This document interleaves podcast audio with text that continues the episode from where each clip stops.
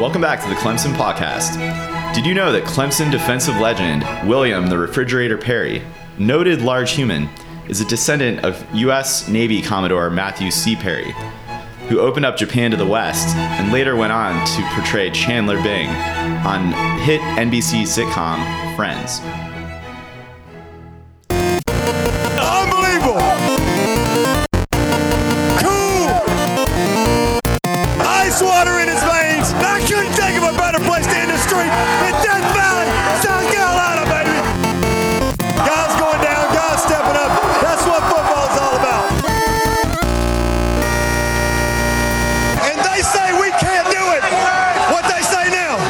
Boys, we are back, and we are nine short Saturdays away from tailgating, sunshine, home games, and the Wofford Terriers, their gimmicky offense. Um, joined here today, we got Cody and Ben, standard podcast uh, co hosts. We're joined uh, once again by our producer and engineer, Pac 12 consultant, and all around good guy, Dan. Yo, dog. H- happy to have you here, Dan. Um, guys, I, I don't know how else to describe our week in Clemson um, other than to call it a shit show. So we will certainly get into off-field troubles, depth question marks that some of the headlines uh, have portended. But um, before we get into that, um, this week the Golden Nugget in Las Vegas released their odds for the results of all all college football regular season games this year. Clemson, um, somewhat surprisingly, was only one of three teams favored to win every single game that they'll be facing this year. Uh, what do we think about that? Do you feel like you still feel pretty confident that we should be favored in all of our matches? there's a big difference between being favored to win every game and then actually winning every game. So, or, or to win every single game throughout the course of the year. And I, I don't think we, uh, I feel like, especially with Battle leaving now, and which we'll get into in just a bit. Spoiler alert. Spoiler alert, and and Lakip possibly being gone. I don't. There's. I feel like it's going to be really tough for us to win every game. But I mean, yeah. Again, if you look at our schedule, you, no teams are really like juggernauts. I mean, you're not like talking. I, I, like I said last episode, it's, unlikely that any team we play this year will be a top ten team. So, yeah, it's very possible. I mean, it's not out of the question. No, I think it is out of the question. Um, in light of uh, the events that have transpired this week, I, I think this is completely off the table, and I would, you know, and this is why I'm glad I don't bet because I would not want to, you know, I would never bet against Clemson. But and then a lot of these games that they have listed here that they actually pulled odds out on. I mean, I see four losses easily now. Um, things have taken a turn for the worse. I know this type of stuff happens to every single team, and it's yet to see what's going to happen with teams like Louisville, Notre Dame, stuff like that. But we've taken a big hit at positions that we can't afford to take a, a hit at.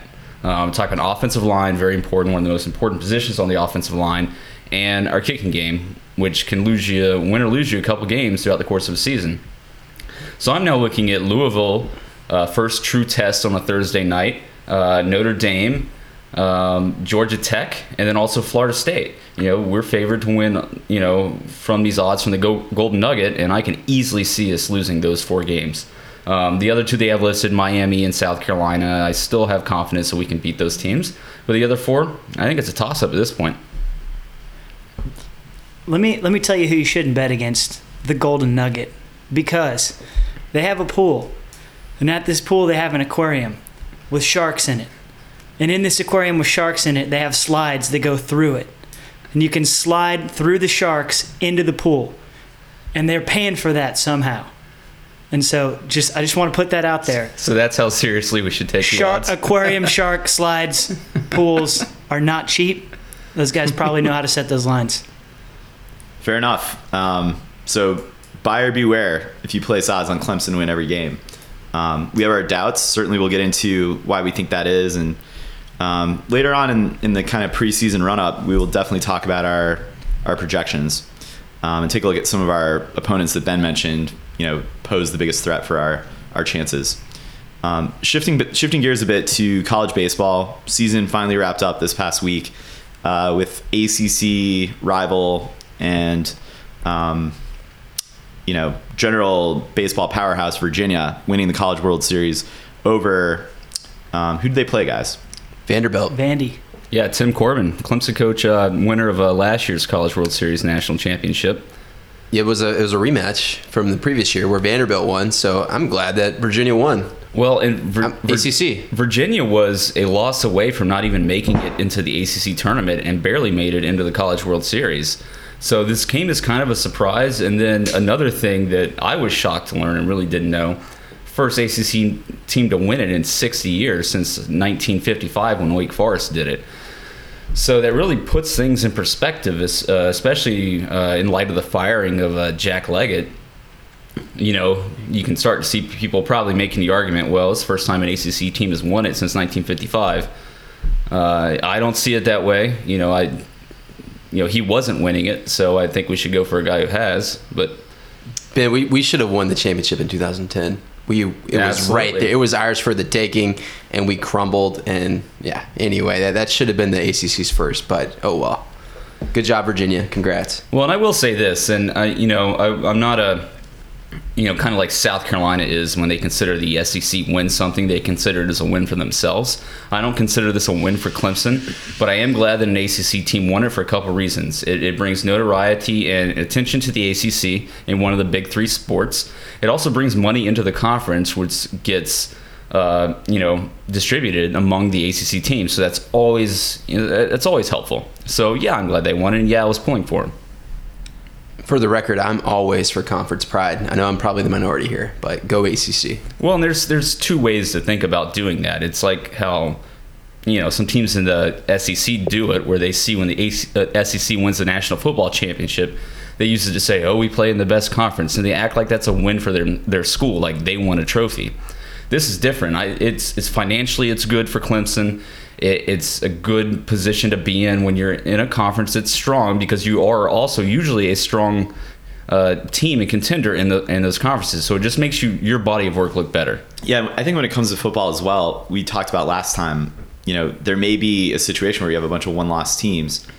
How your conference stacks up nationally from a perception and a head to head with other conferences standpoint matters. So, you know, when Virginia Tech is playing a high profile game against an SEC or Big Ten or Pac 12 opponent, you know, love or hate the Hokies, you probably should be pulling them for the.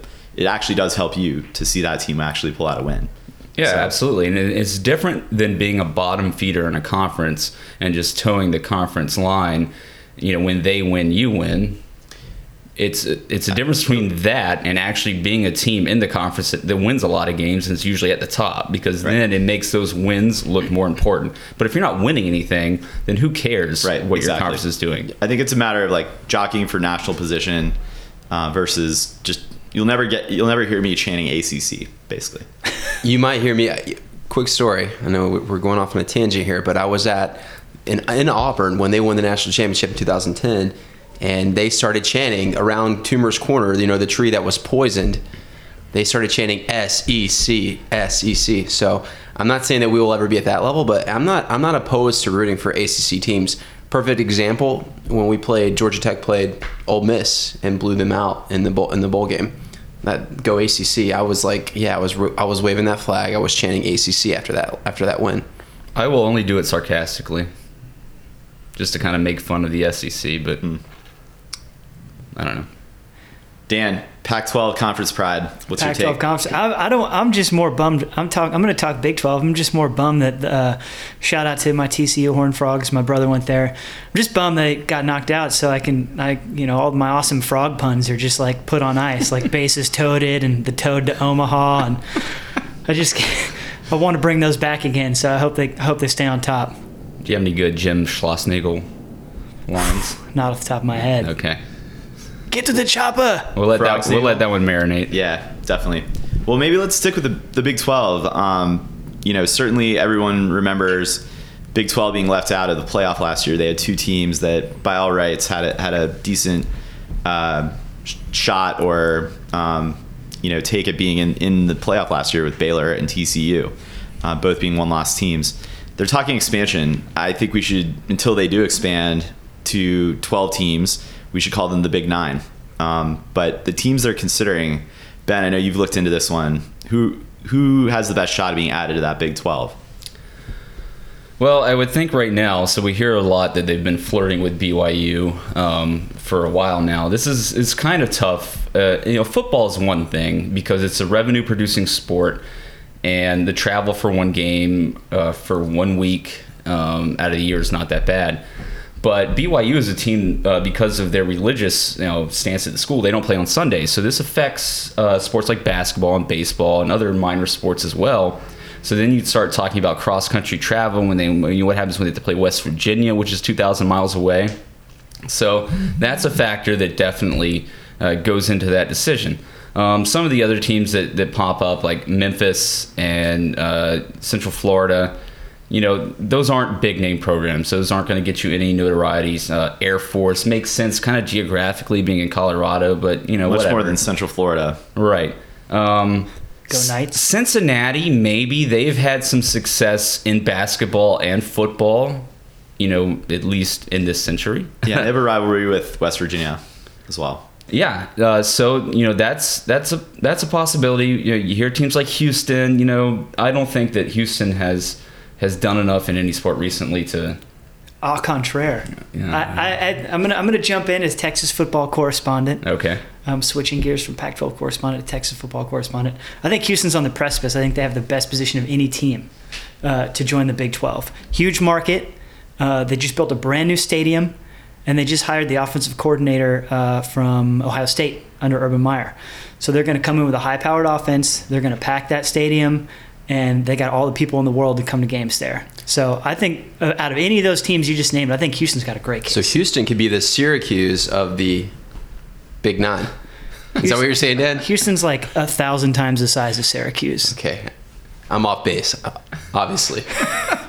Well, and I feel like Houston also has a historical kind of legacy um, position with a lot of those teams in the Big 12. So play them, you know, in the 80s and prior to that. Well, Um, let's let's talk about history then, because then the last team they've been talking about is SMU, and SMU has a huge history in football. Of course, we all know they got the death penalty, and It's an that- old Southwest Conference team. Right, that really shuttered their, their football program. But and speaking of offensive coordinators, Clemson offensive coordinator, former offensive coordinator Chad Morris, now the head football coach there. It, it will be interesting to see what he can do there and what kind of prominence he brings them, uh, because that, again, they're in a football-rich area, right?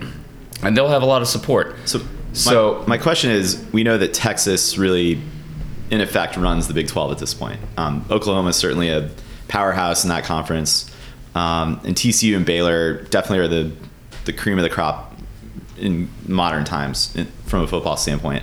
How much is Texas and maybe those those lesser schools going to be keen to have an SMU and a Houston join this conference? Just from a revenue sharing standpoint, the effect it'll have on recruiting. You know, are they going to open the door to these these schools that are going to maybe chip away at some of their prestige? Well, and again, we're talking about Texas. You're getting you're getting Texas heavy in this conference. And you remember the Big 12 is in this position because they sold out to the University of Texas. Uh, with the you know their their their TV network, you saw Colorado and Nebraska leave the conference about this time. So, do you really want to get that Texas heavy as a conference? And do the teams within Texas want that competition? I mean, you might as well become the Big Texas at this point. You know, forget about numbers. Uh, Texas doesn't have to worry about recruiting against anybody. Texas is Texas, and it doesn't matter how down they are. Um, that school has so much history and so much brand power, for lack of a better word, that it. You know, Charlie Strong, like he can come in and he can recruit anybody he wants. I guarantee you. Right, but they're the fourth best team in the state right now. In, in recruiting, that doesn't matter. Deep Not if you're pockets, Texas. Deep pockets too. That yeah, matters. yeah, it does. That does matter. Uh, their their athletic department is actually a private entity. It is not connected to the school. Well, that makes sense based off what we've seen coming from them. But again, okay, so that that's fine for them. But what about the other uh, big uh, 12 minus three schools? Um, you know, how would they feel about this? Do they really want to get that Texas heavy? I mean, that's a ton of schools from the state of Texas. If you bring a Houston or an SMU in, If you're Oklahoma, if you're Baylor, if you're TCU, especially those latter two schools, on the one hand, you don't want to see dilution of the Texas recruiting pool, et cetera. However, you just were left on the outside looking in.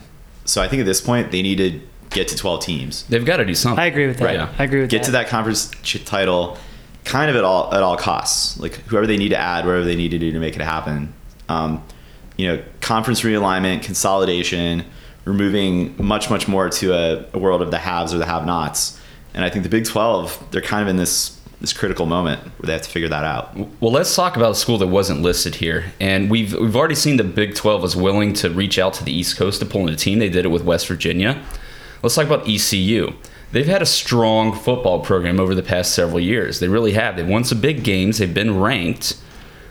They're a team that somebody, one of these big conferences, is going to pick up. The ACC hasn't picked them up because I think of academic uh, standings, but that's not something the Big 12 is going to be so necessarily concerned about. So, if you're talking about extending your brand across the country and bringing in new markets, especially in the state of North Carolina, ECU seems like a possibility. It's not mentioned, but I, I really expect one of the bigger conferences to pick up pick them up because they have had success in recent years on the field. Yeah, you definitely have seen with the former Big East, you know, certain schools kind of in that second or third tier try to move up the food chain a bit. And ECU has never really done that. I think this could be a moment for that based on, you know, the quality of their athletics. Um, certain schools like that have been like Central Florida, South Florida, um, et cetera. So it's interesting. Yeah, I mean, I would be looking for Eastern Carolina to take a step up. Appalachian State moved into the uh, FBS, uh, you know, division uh, uh, last year. I think was their first year, uh, maybe a couple years ago. But you know, the the the market uh, there's a there's a lack of quality football in the state of North Carolina right now that's heavy on sports. You know, Wake Forest, NC State, North Carolina, you know, Duke being the best out of those four teams right now if if Eastern Carolina could really get the funding and get in a conference and could bring in the money, they could potentially stand to take over that state in football. That says a lot about where North Carolina football is. But yeah, no, that's a good point. It's very basketball centric um, for those schools. Uh, out of all of them, you know, North Carolina, they're they've been ranked highly over the past several years. Going into the season, they've been overranked, and I think some of the academic issue, issues have been a problem. Um, North Carolina State has been a disappointment. Duke's been a surprise, and Wake Forest is, you know, what we expect them to be. So I'm just saying there, there's an in right there, and I wouldn't be surprised if something developed from that. Yeah, there's an in. Do you want to go fight in a basketball? Do you want to go fight in basketball country for the Big 12 when you could just had another Texas team? And I mean, It's probably the lower hanging fruit. I it would is. think. It is. But adding West Virginia was always an interesting wrinkle. So I'm sure that won't be the last kind of progression into that part of the country for that conference. And I'm sure West Virginia would love to have kind of a natural rival in the zone. So I think Cincinnati would probably be on their radar. Um, definitely one of the two other Texas schools we mentioned.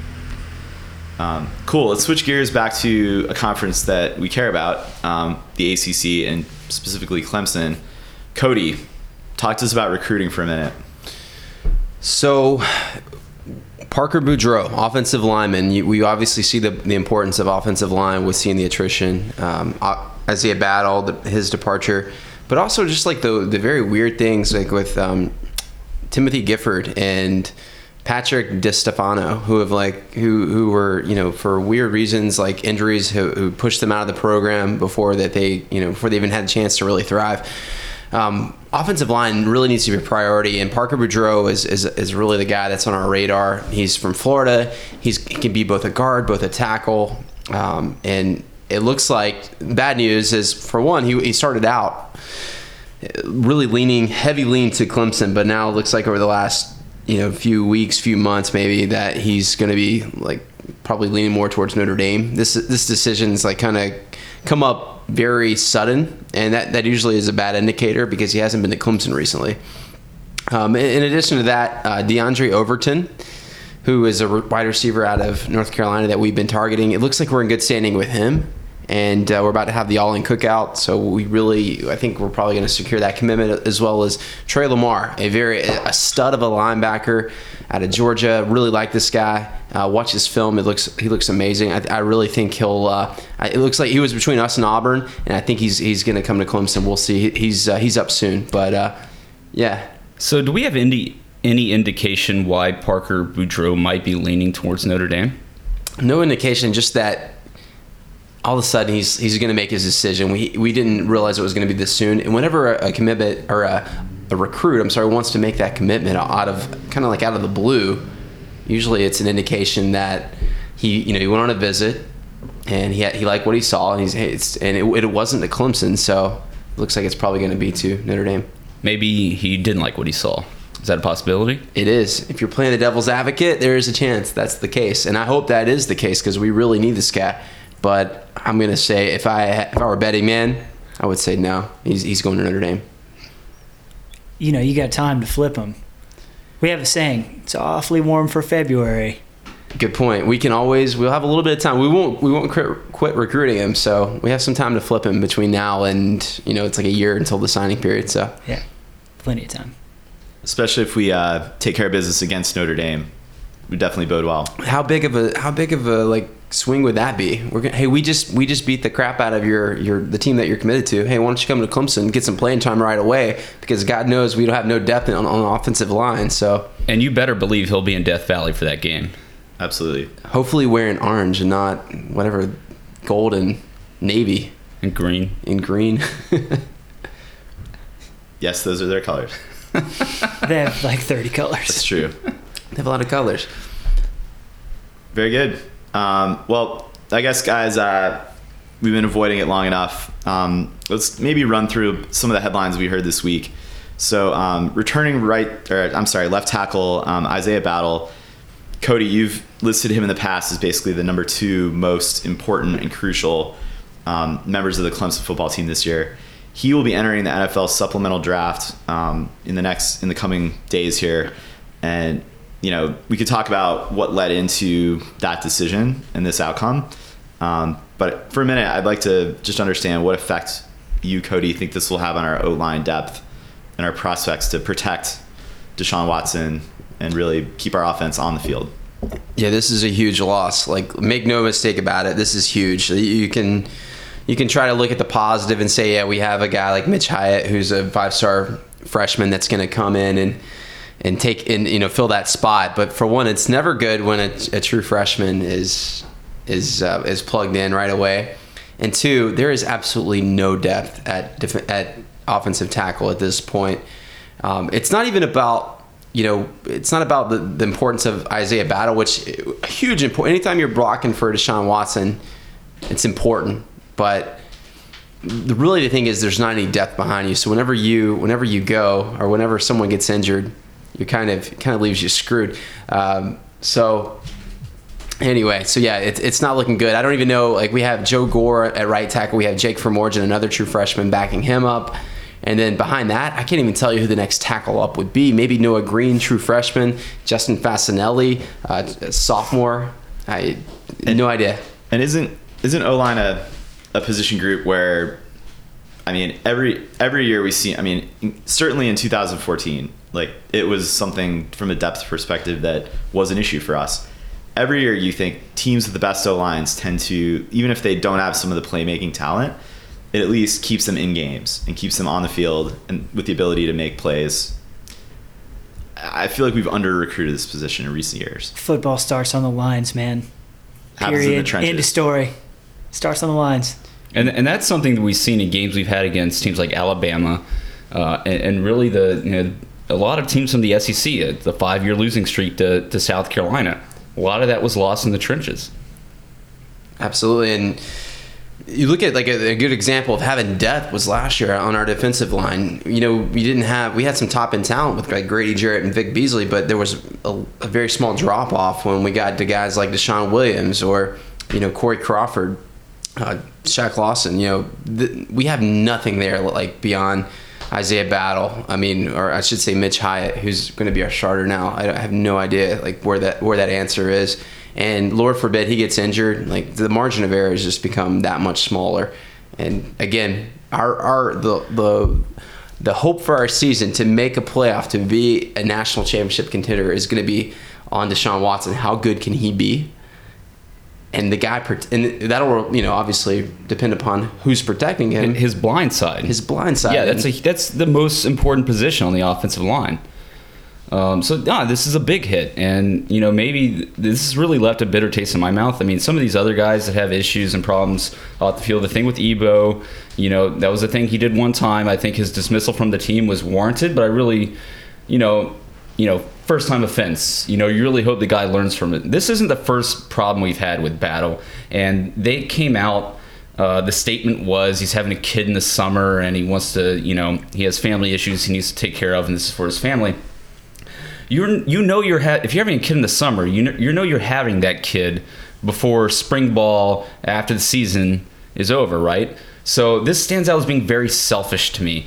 We've heard about some other off the field issues and some academic issues with him. And so he's eaten up a scholarship essentially that we've wasted for this next recruiting cycle that we could have brought somebody else in. And he took valuable playing time away from these other younger offensive linemen during spring practice. It could have gotten them ready for this season. The thing is, Ben, we, we really didn't even have. I think the that goes back to just having depth. We have not recruited enough people at the tackle position Okay. or the offensive guard. We just we don't even have anyone. We took we did take four guys last cycle, which was good, and we and we and we delivered. We had, some good prospects there with Hyatt and Fruhmorgen.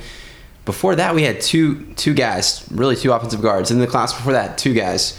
We need like we'll, we need to put out like a much larger priority on Yeah. offensive offensive alignment. And It's- no, I what are we doing? I completely agree with that, but these are, two, in my mind, two separate issues because that was a pre-existing condition, and this within They're itself. counting on having battle there. Yeah, yeah. No, this is very pencil selfish to me. He's a, he was a senior.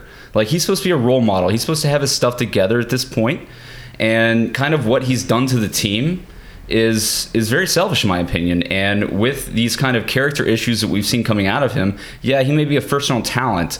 I predict him right now as a bust in the NFL. Honestly, just from what we've seen from him. for for one, his stock is like. There's no way he's like he'll be in the supplemental draft. So basically, what happens is an NFL team that takes him will lose that pick. I can't imagine it'll be in, in a top five, top six type scenario. He lit- he completely had the opportunity and the chance to come into Clemson, have a good senior year. You know, like you said, prove you know prove the doubters wrong. You know, prove to the scouts and the and the and the professional teams that hey, he is a, he's a leader. He can he can demonstrate the, the leadership and the, and the and the qualities that you, you need from a first round pick, and, perf- and obviously the performance. He could have done that, and he could have made himself a first round pick, but that's that's not going to happen now. Well, I that mean, was obviously- that was his own doing. So, well, I guess we'll have a true freshman starting the offensive line for the first time since 2004 when Barry Richardson did it. So, you know, if Mitch Hyatt's going to be as good as we think he is, maybe that's not such a bad thing. But I think it's beyond Mitch Hyatt.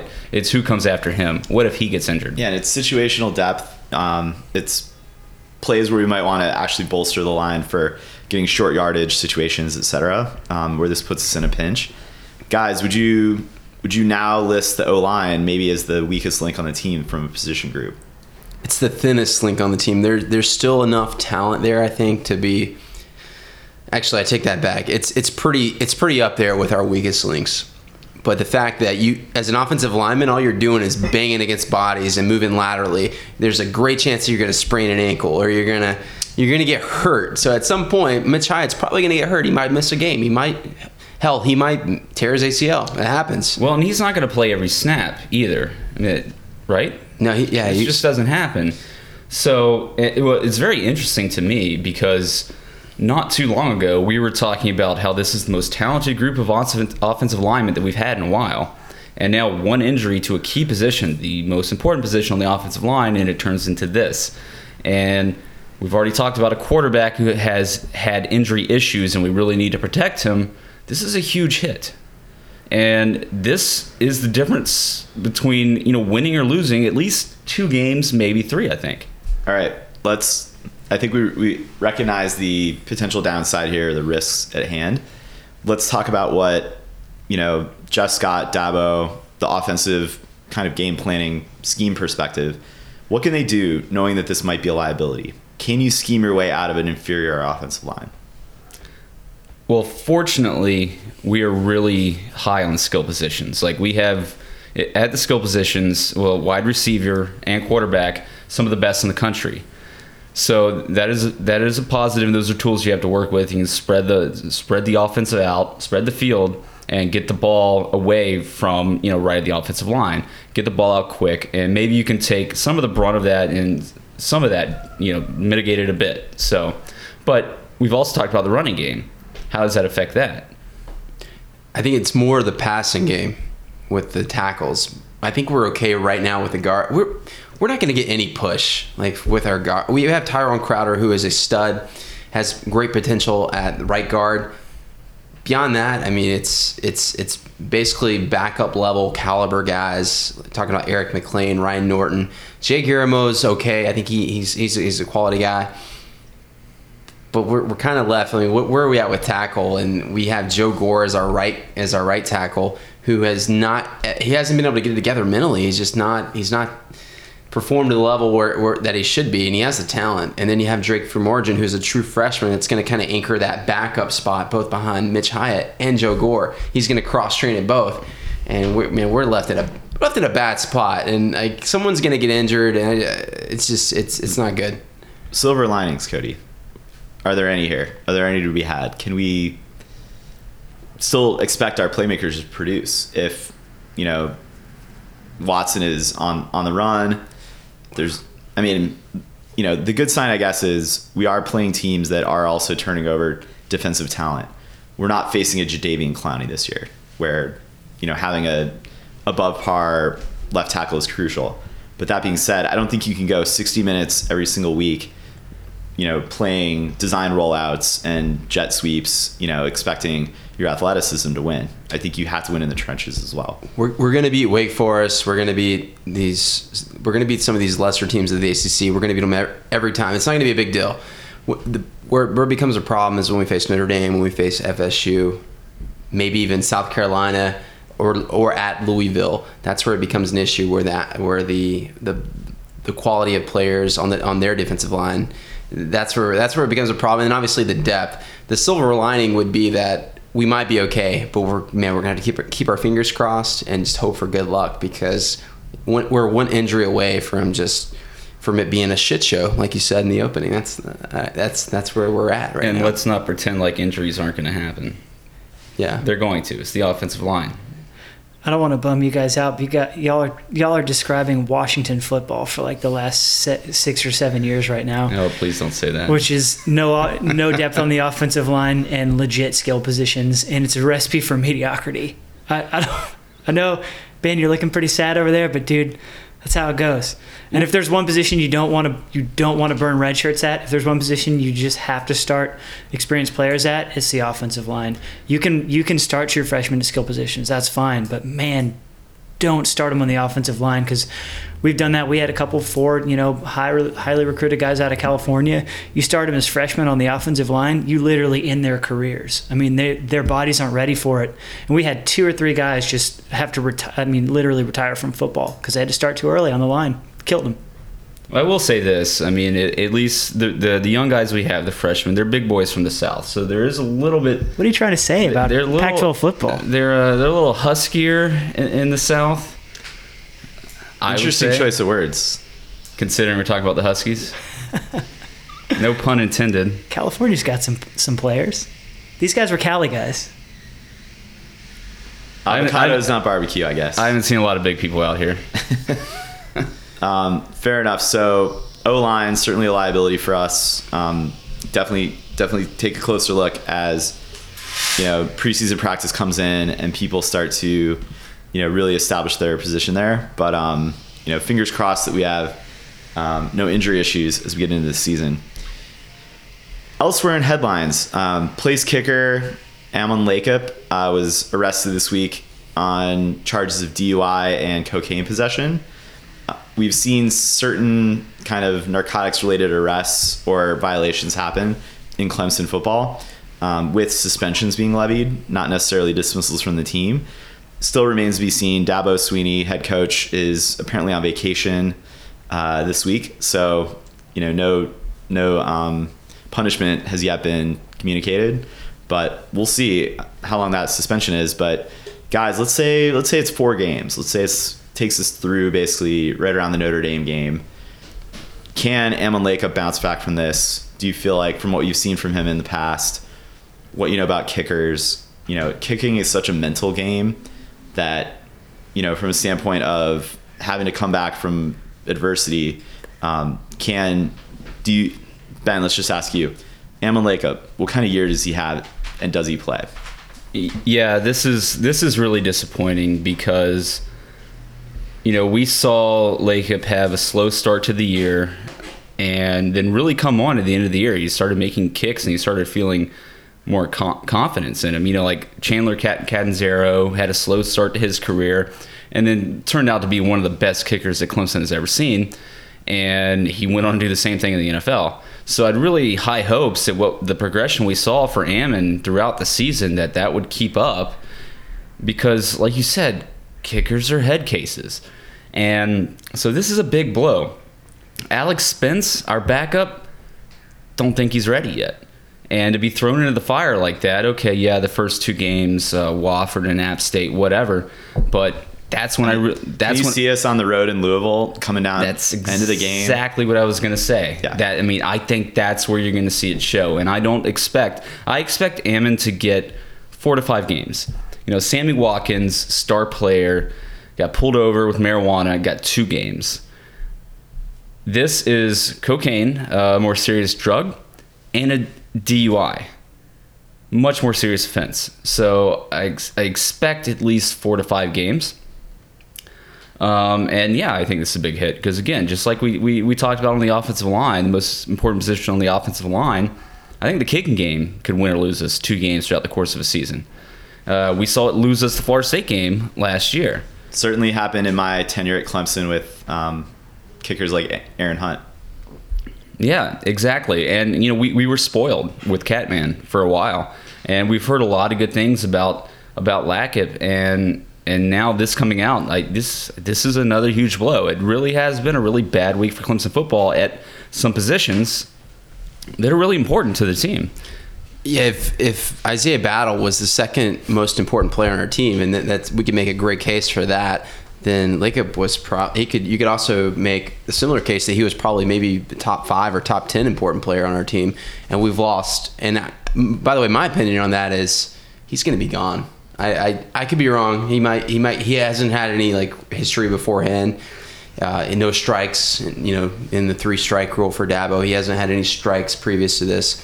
But I think, I mean, you're talking about cocaine and a DUI. I, I feel like there's a good chance. Dad was on vacation right now. There's a good chance when he gets back, he's going to completely axe Lakip. So, assuming we have lost Isaiah Battle and Lakip at this point, yeah, we've lost two of our probably top 10 players on the team going into the season where, where the margin of error is very small in, in terms of us making it to that playoff or winning the ACC. I don't. I, I find it hard to believe that he'd be gone. I, I think if he was going to be kicked off the team, they wouldn't have come out with a statement that he was suspended indefinitely. I don't think. I don't think the offenses warrant that. I think it's a kid that hasn't done anything. This is his first offense, and you have to give him another chance. I mean, you just don't. You don't boot kids from the team. This let's let's point this out. His charges was a misdemeanor. This is different than Ebo, who had a felony and was kicked off the team. Okay, so there has been precedents set, especially with Sammy Watkins. So that's why I'm saying probably four to five games is what I would expect to see come out of this. I do expect it to be harsher, and I think it should be harsher. Um, but I don't think you kick a team. I mean, this is a learning situation. You're supposed to teach through these moments, and you're supposed to give people second chances and see what they can make out of them. I'm not saying right or wrong. I'm not saying he should be booted. I, I just think he there's a good chance that he may be. See, I think it would have already happened, though. I, I think it's very easy on vacation to make that decision. I mean, you know what you feel. I mean, and da- Dabo's come down hard. He's been swift with his punishments. I hope, I hope he's back. We need him. Alec, you're right. Alex Spence is not ready. He's the next man up, and he's not ready. But the problem is, is yeah, we need him, but is four to five games too late for needing him? And is having Spence getting that experience just set him up for the end of the season or next year to actually start making some big kicks? It, we could be at three losses there, or Alex Spence could have you know stepped up and you know solidified that starting position. And you could keep Lakip on the bench coming off coming in as a backup. Well, and, and, and this is the thing too. This isn't the same situation as Sammy Watkins. Like Sammy Watkins comes back after two games and he has to earn his playing time and his position to get back on the field. No, he's going to have to kick his way back into it if Spence is somewhat decent from any stretch, you know. Mm-hmm. So he's going to have to earn his way back onto the field in addition to serving his sentence or his suspension. So we'll see. Yep. four to five games is a lot for a young kicker to kind of go through some struggles and start to do better and you start to see confidence build and if he is you know has some down times and maybe not a great game against louisville but then comes back and has a big kick against notre dame or something like that how do you pull a kid off the field after something like that his confidence is an all-time high especially for a kicker that's huge definitely. Um, not to keep railing on sort of negative issues that we saw coming out of Clemson, but we're going to uh, but we will because they're there. So turns out um, three players, and I think these are all due to academic issues, potentially other discipline issues. Uh, tight ends JJ McCullough and Jordan Leggett, and wide receiver playmaker standout Germone Hopper um, are all on basically academic thin ice with the, the football team. We don't know if they're ineligible. We don't know if they've kind of violated un, unwritten team rules here, but uh, certainly chatter going on about either outright dismissal, suspension, or ineligibility for these guys. So, first of all, just we have two tight ends on this list. Such a crucial position for us, especially with a thin O line. Very disappointed to see that, um, and definitely with Germone Hopper. I mean, I personally thought he he exhibited tremendous playmaking ability last year when he got touches. We were going to need him when certain playmakers like Tavis Scott were going to get doubled up or you know had defensive schemes run against him.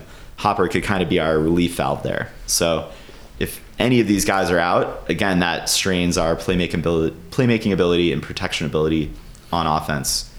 Downright sucks. I I kind of go the other way on this. When you look at JJ McCullough and Jordan Leggett, you're you're absolutely right when you talk about depth. We know the importance of depth there, but frankly, neither one of those guys have, has lived up to their potential. You know, mainly Jordan Leggett, who came in as like a really an NFL type t- type talent that hasn't really put it together. We have some guys like in the fold. We have Milan Richard, a redshirt freshman. We have Cannon Smith, a redshirt freshman. So you talk about like in baseball, they have wins above replacement. It's kind of a similar concept. Like, what is the replacement level? And our replacement level, there's not really much of a drop off. So I don't really worry too much there. And then Jamon Harper, wide receiver. You know, I, I, I'm hoping for the best, but like I don't really worry about it too much because there's Deon Cain, freshman coming in, Ray Ray McCloud, freshman coming in. We got plenty of answers at wide receiver. Not not a big, not I, we don't want to lose anybody, and it's it's it's sad to see these guys, you know, not living up to the standards that, that they should be. But I think we're in good shape regardless. But offensive linemen, when those guys go down. That, that's a that's a problem. Well, especially when you don't have depth. And I will point out here that these are all rumored things. Nothing has been confirmed yet, but this is chatter that we're hearing, so we don't know for sure. But we do want to speak on it because these are guys who have had issues in the past. We've seen issues with Hopper and Leggett and McCullough. Um, yeah, so from the wide receiver standpoint, where Germone Hopper comes into play, yeah, okay, we have such depth there that maybe it's not an issue. But again, injuries do happen, and he is a guy that has experience, and he is a guy who has a high upside. So you never want to lose somebody like that. And then the tight end, we've had trouble at tight end for a while now. We hear that uh, Stan Seckinger maybe moving to a wide receiver position. Maybe they have to move him back. Um, you know, the the tight end used to be a, such a big part of our offense. You know, guys like Michael Palmer, Dwayne Allen. You know, Brandon it- Ford. Br- Brandon Ford. It was a huge part of our offense, and not just from the playmaker standpoint, which you know what Jordan Leggett is supposed to be, but you also need a guy that can block, right? Again, offensive line issues. Who's going to step into that position? We have a bunch of young guys coming in. Um, so you know, I think yeah, yeah, okay. This may be minor, but built on top of all the other problems that we're having right now, I, I think it all builds up and, and res- it results in losses. I mean, I think that's what it equals. My my hope for this for this season, I don't think I was being a little bit. I don't think I was being optimistic. I'm, I'm for the most part a realist. I was thinking we have a great shot and a great schedule that'll allow us to get to a playoff. I don't really feel that anymore. I, I feel like I don't know where it's going to break down, but at some point it will break down. And maybe whether it's the offensive line, whether it's Deshaun Watson's health, or maybe somewhere else, it's I feel like it's going to break down, and we're not going to make the playoff. And I feel like with the ACC, the margin for error is. We talked about this last week. The margin for error in the ACC is so small that it's it's likely that we don't. We're not going to make a playoff, and It's we don't. small, and it's a small margin of error, not because it's a dominant conference and we're, you know, you can't, you basically can't lose a game lest everybody else just run away with the conference. It's, you basically have to come through with a clean sheet or one loss against a very good team to be considered on the national landscape because of perception of it being kind of a second tier conference. You- So yeah, you can win the conference, and it doesn't guarantee a playoff spot. absolutely, Yeah. So- no, I mean, there's five big conferences, so one conference is going to lose out. Absolutely. I I think our only, if, if we have one loss, our only chance is losing at Louisville early in the season or against Notre Dame. And Notre Dame ends up being actually good, which, you know, may or may not happen.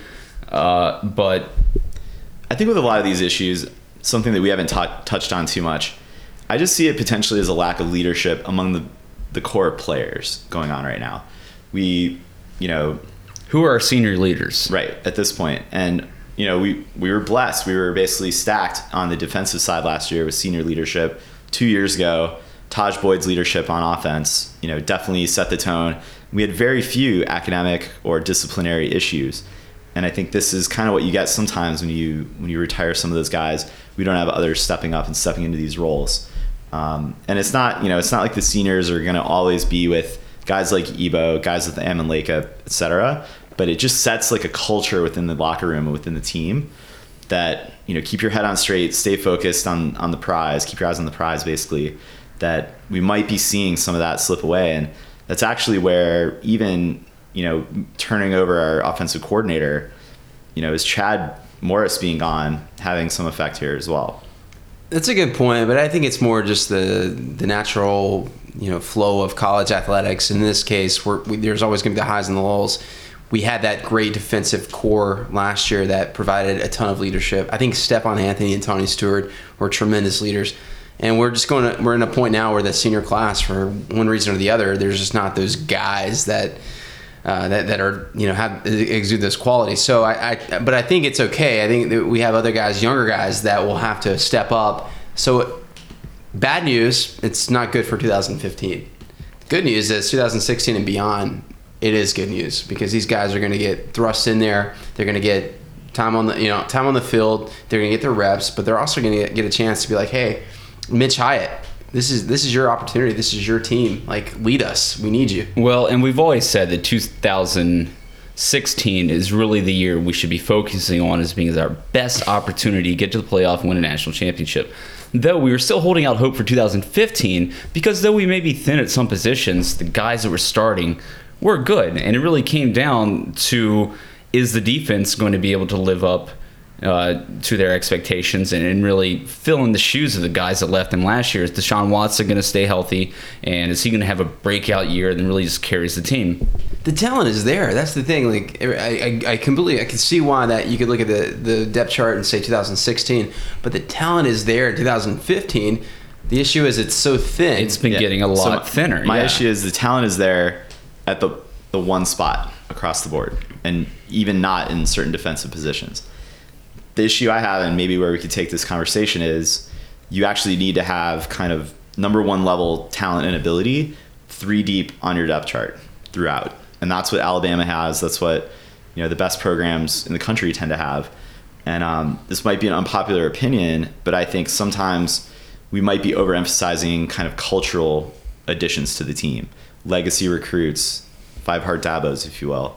Um, and I understand having like a kind of a familial aspect of the team is important and is defined Clemson's culture, and it actually helps recruit some of those you know top tier talent.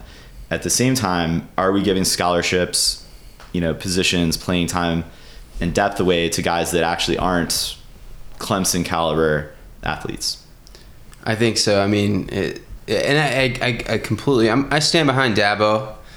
He's he's led us. He's he's a leader for the program. He's a CEO, and he he makes a lot of great choices, like ninety percent great choices. There's probably about ten percent where he he's lacking, and that's because probably doesn't come from a bad place. That ten percent where he is is lacking isn't a bad anything bad about him. It's it's more of it's probably he cares too much or he you know he trusts too much he's loyal to a fault and in the case of these five heart dabos yeah you're talking about uh, the twins uh, jeff davis's sons judah and, and jd davis who really their best case scenario is being you know serviceable special team players these guys are they have scholarships we could be giving the, we could go out and, and recruit offensive linemen Absolutely. I mean, like, even if it's just one or two, you, you, you know, there's there's probably a fifty percent chance that an offensive lineman will bust, but that that should go to an offensive lineman.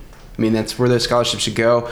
Uh, Brian Dawkins Jr., Amir Trapp. I mean, Brian. I mean, two cornerbacks essentially that are about five eight, five seven, and and really stand not unless they like grow two or three inches, they really don't have a chance of making. Uh, Rex Ryan's son is holding a clipboard. yeah, we're okay with that one. He, he's not taking up a scholarship, but. Uh, You know, Diddy's kid is out there. If you need, if you need a body. That's in UCLA. Oh, well, Diddy will come up with a body, apparently, from I, what I, I hear. hope you've all heard that story. If you haven't, Diddy, like, yeah, he got into it with the strength and conditioning coach at UCLA. Which is the guy that tripped. He used to work for the New York Jets, and he tripped the Miami player on the sidelines. Same guy. It's true. Yeah. Here's the deal, though. If you're gonna get in a fight with a coach, SNC coach, probably the last one you want to want to be going after.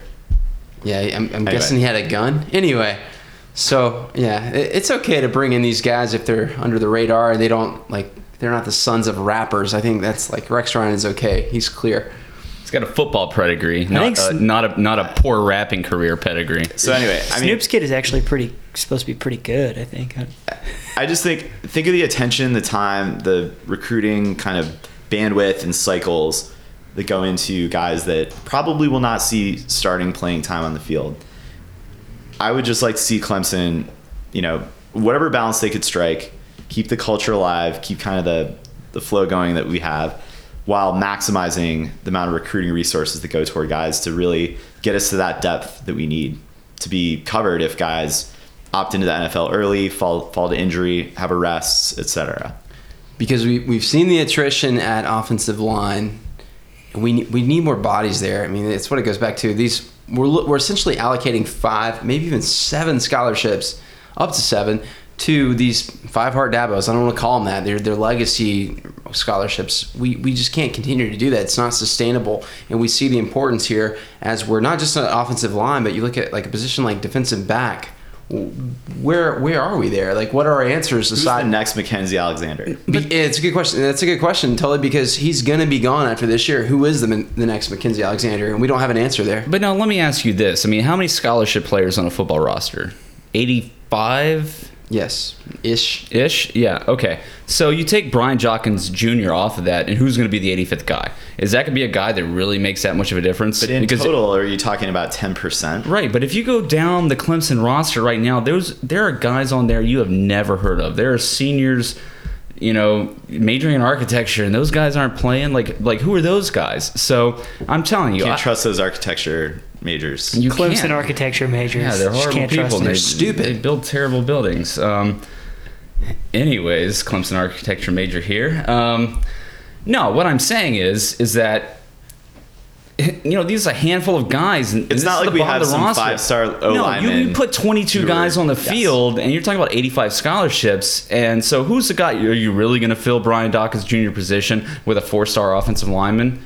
No, I don't think you are. And then the, the the effect that comes out of having Brian Dawkins around your program and the guys that he recruits that he pulls in as the most loved Philadelphia Eagle of all time and one of the best NFL players that Clemson has ever put out there. Ben, how much money did he make while he was playing for the Eagles? Millions. He can pay for his son to be a preferred or a preferred walk on and still get to be part of Clemson. That's the point. That's a good point. Yeah. I mean, I don't. Like, yeah, you, Jeff Davis as well. I mean, Well, maybe it's about prestige, you know, and I don't know. I mean, like you go back how many ever years, like the money that you make 20 years ago in the NFL is not the same that you make now. Yeah, I can't. You know, it's not all about the money, and I, I get it. I get what you're saying. I'm okay with like giving these, offering these scholarships if it's one, maybe two players, you know, per per year or per like four years or so. The issue is with is with like guys like you know you're doing talking about Amir Trapp. And, and now we're, we're then at de- defensive back, and you got two guys there, and what, where's our answer? We can't. You can't start two five seven dudes like they they have no chance of ever playing at Clemson. Okay, but all right. So we have four guys, right? Amir Trapp, Brian Dawkins Jr., and the Davis twins. So you're talking about scholarships number 81, 82, 83, 84, uh, and then an 85th. Um, yeah, you know, who, or is that really going to make or break the team? Apparently, it has. Look at Isaiah Battle. Where, where's our offensive lineman we recruited for this year, and then the two before that, two before the year before. But are those those last four spots? It's are a they, numbers are they game. really it's like, going it's like sales. to? It's a numbers game. You- But but you're- those last are gonna- four? Are those last four scholarships really going to make or break the team? You have guys that are on scholarship that never. I think See the field. I don't think there's a better example that illustrates that point more than the fact of how thin we are at, at left tackle to say yes, that will make or break our team, make or break our season.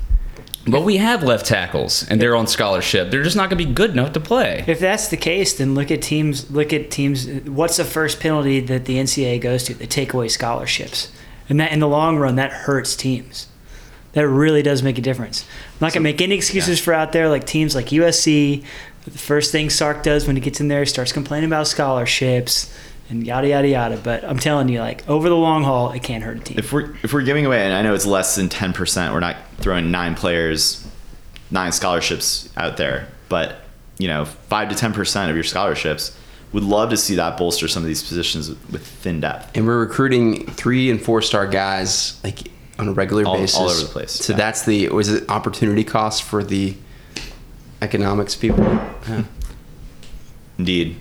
Anyway, uh, tough week certainly. Um, Yeah, tough week. We will hope for, I guess, no further violations or issues um, as we get into the preseason here.